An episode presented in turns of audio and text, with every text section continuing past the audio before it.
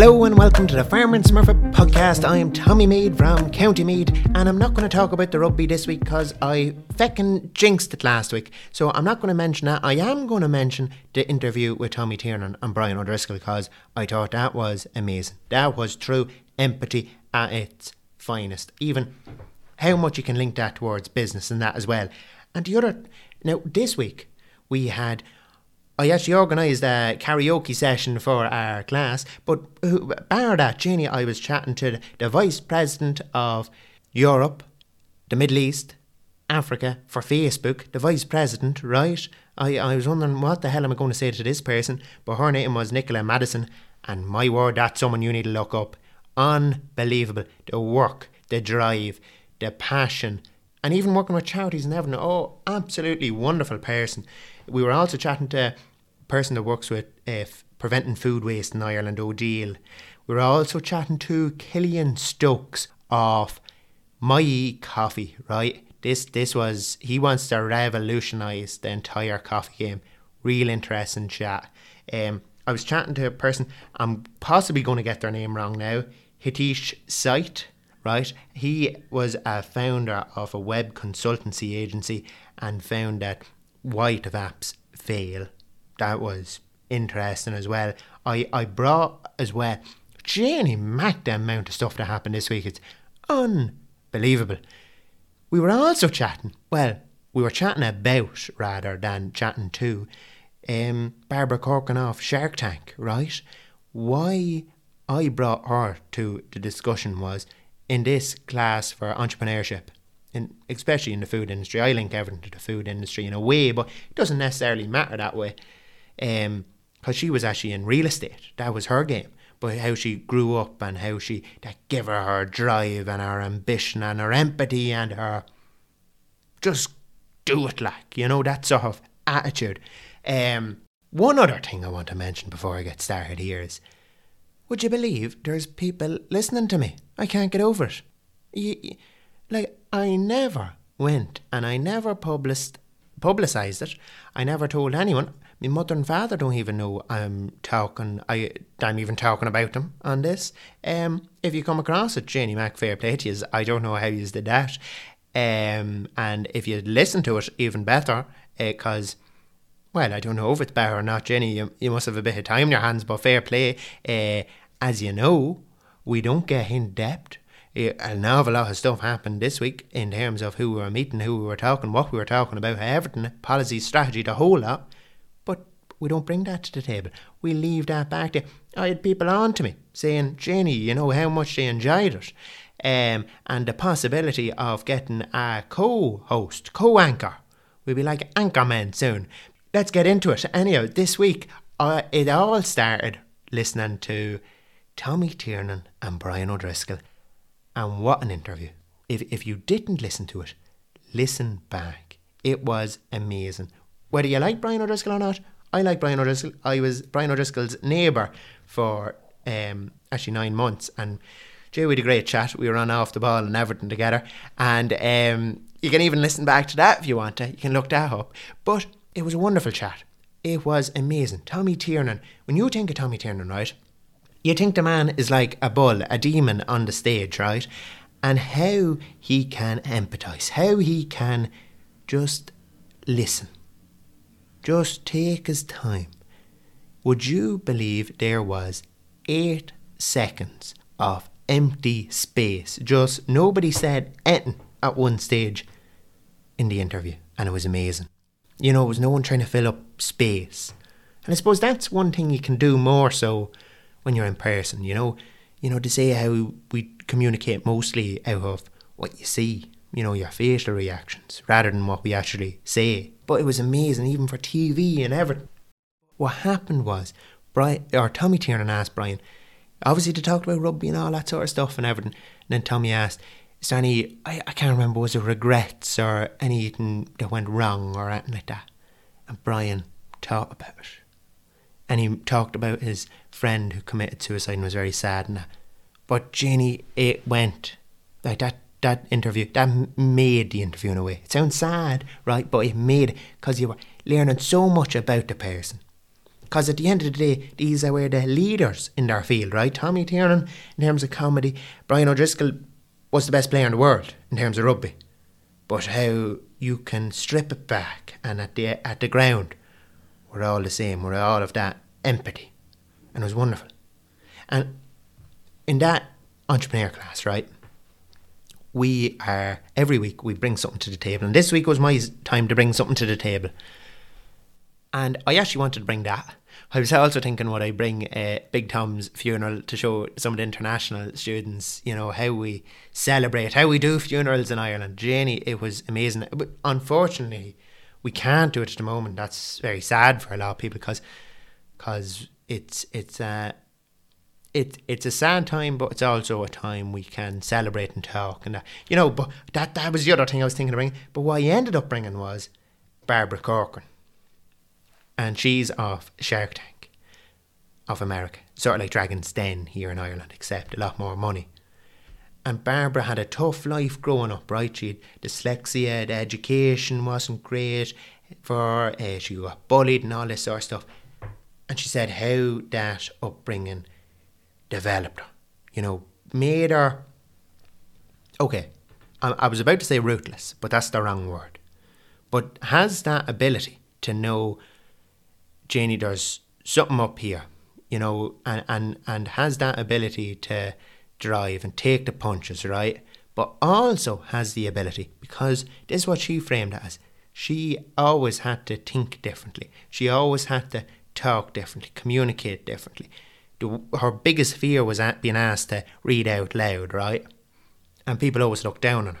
So therefore, she developed an ability to realise that in people and she was on about how could she walk into a boardroom and she could see a, board, a room full of salespeople and she could go up to someone and ask, "How are you getting on? What's the story?" Get into it, see what's wrong, and, and she could feel it, and and even right, she was on about when doing that Shark Tank or Dragon's Den as we know it. She knows when somebody's a lion. Does she know it or not? I don't know, but she trusts her intuition. She trusts that she has the ability, and, and perhaps a lot of it is that belief, and it's your upbringing and your background and that. But that's something we can all adapt, and and I suppose that's why I wanted to bring it to the the small clip to that entrepreneurial class, because in Smurfitshire, Janie Mack, the amount of uh, well to do, like there's nothing wrong with that, nothing wrong with being well to do, right? And sometimes well to do people you know, money mightn't make the person, you know? You know, they're happy. Getting very in depth now. But either way, I thought this was something interesting to bring to the table, you know? Something of character and empathy and that. And it was interesting then, right? When we, we had that Facebook, Nicola Me- Mendelsohn, Mendelsohn come in. And I seen the email. And I said, Janie Mack, what am I going to listen to this Facebook person for? I don't have a clue what they're going to be talking about. And now this is where the, so Nicola is the woman that brought sex and ice cream together, right? Okay, so let that stew. well, no, no, no, no. Hold on now. I'll explain it, right? So one of her first jobs, right, was about she worked for Häagen-Dazs an ice cream company. I think they're German or something. Sounds German, right? And they were the one of the first companies that wanted to bring premium ice cream out. So this is back in 1990s or so, 92 or something like that, early 1990. And at the time, ice cream was seen as something, you know, for children. It was full of uh, gunk, sugar, uh, artificial ingredients, full of everything, right? Everything you don't want and Häagen-Dazs were going out sourcing premium ingredients, putting together, but they weren't selling because sure you could buy a fifty cent of this stuff for a kilo, and they wanted to charge three euro, four euro, you know, seven times the price. So what what they had to try and figure out how do we get this to adults. So Nicola was they give out and was a team, right? And they give out ice cream to their potential clients, the people that thought, you know, these are the people who are going to buy it. They also give it out to couples, right? And they came back and they said, you know, where'd you eat it? Did you eat it at the park? Did you bring it for a picnic? Well, I don't know if you could bring ice cream for a picnic, but anyway, did you have it for dessert or whatever? but she could sense there was something else. She could sense, you know, maybe there was people looking, maybe there was people giggling or whatever, and she could feel it. Now, don't get me wrong, Nicola, when she was talking, she was full of energy. She was, oh, you, you'd be in awe listening to her. Like she was brilliant. But she uh, must also have that empathy. She was able to realize there's more to this and was like, oh, what's that? What, what, why, why are you looking like that? And um, they said, sure, gee, we, we eat it in the bedroom, you know? And this was revolutionary, revolutionary for them, right? And um, they were one of the first people to do this, right? And then they moved on, actually. You know what? That discussion was hosted by a lecture and it moved on to about their book and Nicola wrote a book about building better brands and um, then working for Facebook and imagine being VP of Facebook in Europe, uh, the Middle East and Africa. Right, okay, that's where the conversation went. And then there was people asking all sorts of academic questions. But I was, I was still in awe with this, right? Um, Damien asked me a question, right? Uh, he said, he said, Tommy, I presume you have a question, right? And I did. I had a question. I never, I never made any, anything, but uh, I think I might get a weekly slot asking a question. Actually, the way it is, I'm chatting to that many people. But I said, I want to bring you back. I want to bring you back to that ice cream. And I said, I looked at the advertisement, and you you can look at the advertisement yourself. Janie Mac back in 1992. Um, I'd I'd say to be uproar then, and I'd say there could be even uproar now, right? But I said, how do you go, right? Okay, I understand you say this is your what your research is telling you, but how do you tell a company that want to be the premium, they want to be the creme de la creme, but how do you tell them, Janie Mac, I think this is a sex product in a way without them having a heart attack? and like it was it was a great question. Janie, she she spent about five minutes on because it was brilliant because it was about they almost had to prove right that there was nothing else would work. No well what they actually tried to do was prove something else would work and realized that didn't work that this was the only way it was going to work. So that's that's how they proved it. It, it you know it, it was amazing in a way but, but all that all that knowledge all that stuff that all came from empathy and wisdom. And and and actually she later used that experience right for how to actually that's something I'm going to talk about in a minute. Jenny, that this is a good one as well. Actually this is something I could leave you with. So that was brilliant in terms of empathy and business. And and we actually have a project to do this year which you know it's sort of like our thesis as such but it's working with a company and they're bringing out a new product and we actually signed different documents so we can't actually say a whole lot about it. But I'll tell you what they were sort of saying right? They were saying about we what we have to do is market their new product. So we've we have a certain budget and then they have their expected sales they want to achieve from that product. And we've tried to figure out what's the best way what's the best way of marketing similar to what Nicola done for Häagen-Dazs right? That, that that's what sort of had me thinking right and the person that came in to talk to us, you know, he was on about all the different people that used to come into him when he was in lectures, and he nearly got as much from that as he did from the lecture material itself. Which I thought, you know, isn't he dead? Right. You know, I, I thought that was wonderful, like, you know, and then that's sort of what we're doing here now. Look, I could give you a load of material, but you, why the hell would you want that? You know, sure as I say, read a book if you want material like that. Sure, we're just here to chat. And one of the things that I thought was great about just chatting and just to open your mind up to something mad was the Monsanto thing, right? So we, we read a case study on Monsanto. It was back in 09 or something. And the CEO of Monsanto came out saying, so they started moving to GM foods, right? How, how do we get the how do we grow food that in places where mightn't necessarily grow, let it be in uh, areas where there need irrigation and that sort of stuff. And he was on about like, so if you imagine an apple right now, stay with me, right? Okay, you have an apple in your hand, right? And that apple represents the globe, right?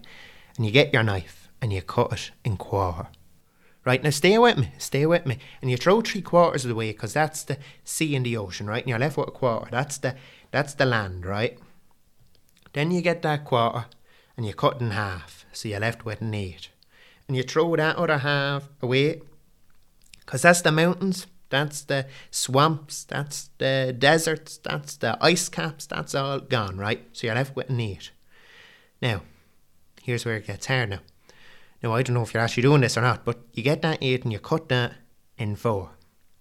Right? So now you're left with, and you get three quarters of that and you throw it away because that's your rocky ground, that's your boggy ground, that's too wet, it's too steep, it's too cold, it's too hot. So you're left with one thirty second, one little sliver.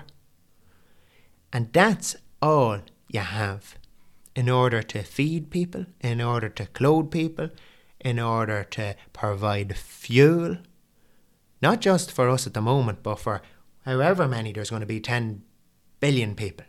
Right? When you think of that, like, now, don't quote me on it, right? Go look up the report and read it yourself and quote that man, right? His name's, uh, his, he was the CEO, uh, can't, I can't remember his name at the moment. Hugh Grant, I think it was. Actually, not not the actor now. I think it was CEO was Hugh Grant. I think that's how I remember it. But yeah, you know, that was a great way of thinking. And, you know, that's what you get from listening to people. You know, something perspective. And actually listening to our own people and chatting. Because someone mentioned, you know, there's an awful lot of fertile ground in Africa and other countries. But because of war, governmental, just agro, you know, maybe they're not doing their optimum. Maybe they're not producing what as what they could be. Now, will they ever? That's a question. You know, maybe they can't do that. But, you know, there, there, there's thinking in that. Do you, do you get what I'm saying? Like, maybe there's land we're not using that, you know, is good to be used. Now, either way, sure, we should be sustainable and all land should be used at its, you know, potential or whatever. But can we feed 10 billion people? And this was a question that actually linked back to another thing we were talking about. And Odile from Stop Food Waste in Ireland uh, was chatting to us about was the amount of food we do waste. It's lethal. And I, and I sort of said, sure, if we could stop that food waste, we wouldn't have to worry about feeding everyone. Sure, Janie, it's a complete food waste, it's a supply issue. And like you have even the likes of New York. I remember when I was studying in America, and you had these big cities, and sure, they're like food deserts. There's no food. Like, how does the food get in? Bar it's frozen or transport, and like, I, I can't understand or get my head round. Whether it's we end up using car parks as vertical farms and put food in the spot, it, it's hard to get your head round. Well, I, I think it is. You know, there's there'll be a lot of questions into that in the future or whatever. But Odile was on about even the amount of water we use, right? And this links to the Monsanto, right? Never mind what we know about Monsanto now. I don't know if they're even called Monsanto now. I think they could be overtaken, right? But on about the amount of water we use. That it was able, the amount of water we use on overproducing. So this is food that we lose, the food waste, would be enough water for New York City for 125 years. Now, put your head around that at its current level. Like that is not, is not mad. Like the amount of food waste we have at the moment, but the water used for that would supply New York's current levels for 125 years. And that's only in one year. Jenny, that, like, like that sort of stuff is beggar's belief in a way. And and it also linked in a way, right, to my e coffee and Killian Stokes. And Killian what is an entrepreneur. He studied economics, but he went and he worked in a business and he worked in an NGO and then he was working out in these coffee farms and realised, Janie, there so when you buy your coffee, right? Imagine you go into a store and you buy a kilo of coffee, right? And it might cost fifteen euro. But if you were to buy that a kilo worth of coffee bean in a coffee shop, it might cost you, where like the made coffee might cost you a hundred and something euro. But a farmer producing the coffee only gets about two cent a kilo. right? Mad, right? So what he is trying to do is trying to give the farmer more money. And even where the name come, came from, My E Coffee, right? That is the name of one of the farms that he's working with. Because he said, sure, that's what the name should be. It's, it's your coffee, right? And it's working. Now, My E Coffee aren't massive yet. Because, you know, it's a slow, it's almost like an educational product as well. And I, I recommend anyone to go online and look them up. I don't know how you spell it, M O Y E E or something like that, coffee. And it's an interesting story. And he was actually talking about, you know, how we were building this and, and then we were trying to, you know, see how it was perform and then we'd adapt it and we'd change things about, we'd make it work. And he was on about how he went into companies and he'd pitch the product to them because he'd say to them, "Sure, you've cus- you've staff the moment going out across the street, down the corner, up the road, or whatever, and buying coffee and coming back, and you're losing about ten minutes. It's like smoking breaks, except they're not clocking off. And how much can you save from that? That's how you try to sell it to them. But now that the story, because it's not just a product, you know, he, he doesn't have a load of varieties, right? It's not about that. The product is the story. The product is where the money goes. He wants to revolutionize the coffee industry by business. It's like, um, oh, I can't think of the name now, but they were in chatting to us uh, last year, Chocolonely's. Um, I think they're from Holland or something. And their idea was they want to take slavery out of the chocolate industry, and how they're going to do it is by setting the standard by business, not NGO, because he, he felt, you know, that can be somewhat inefficient. You know, it might sound great, but does it really work? It takes a lot of work. While if you can start the business, set the standard, make people demand that, well, then that causes real change. And if you can be the leader at that, then you are a step ahead. But he was he was really on that. But he, he was saying these words, you know, build, measure, learn. And then he was like, and then we got to a position where we needed to accelerate. And I was like, Janie Mac, do you remember what I was chatting about a week ago? Sure, it was the exact same. So I went to him, Did you ever hear of the book The Lean Startup? And he was like, That's the one, that's the one. That's that's the model they used in a way to start that company. Find out what was working, what wasn't working. Change it, adapt it. Move on, try it again, change, adapt, build, measure, learn, build, measure, learn. Then get on that motorway like you're on the car, and then you've realised, Janie Mac, now we have to accelerate. Only issue was they hit their acceleration about this time last year where they got in with a big company. All of a sudden, COVID hits and it fairly knocks them. So, now, look, now don't get me wrong, I'm not saying that build, measure, learn is the right concept for everything, right? And, and, and I think it's good to go contrary to the academic, and that's why it's great talking to people. And he was saying, you know, at one stage, you know, we sort of left that book behind us. We had a good concept. We were trying to drive it on. You know, that book, it, it and I suppose that's what it is. It's for the startup, right? But still used within companies. But what he realised then was, Jenny, we need to move to e-commerce. We need to reach consumers because we were normally going B2B and now we needed to move B2C. And so they went back, they reverted back to it and way going online. You know, how they send out products? Build and measure and learn it. It's the same process in a way, just for that. So now, before I leave you, right? And and I'm conscious I don't want to talk for too long because I could just keep talking, right? We I wanted to mention about uh, charity or whatever Nicola was working with, and I can't remember what it was, and that's why I, I took a bit of time out. But I think it was uh, to do with blood or leukemia or something like that. And what you realised was people don't over give money to them because it's a hidden disease.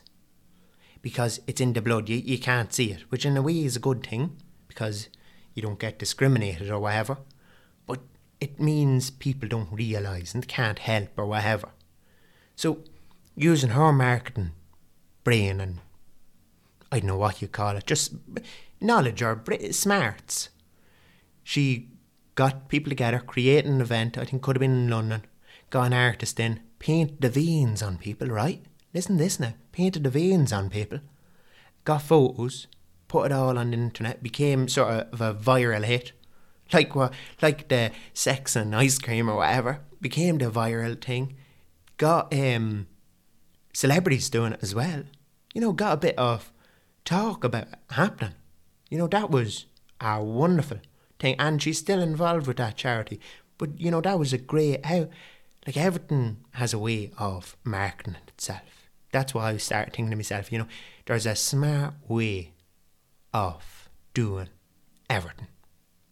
Just we need to think smart, and and when you got work work hard. Anyhow. I'm Tommy Mead. This is the Farmer and Smurfit podcast. I'm to go, I'm to watch the rugby, I'm to pray we do better than last week, and um, all the best. I'll chat to you. And if you're listening, if you listen to this far, fair play to you. Go to Mila All the best.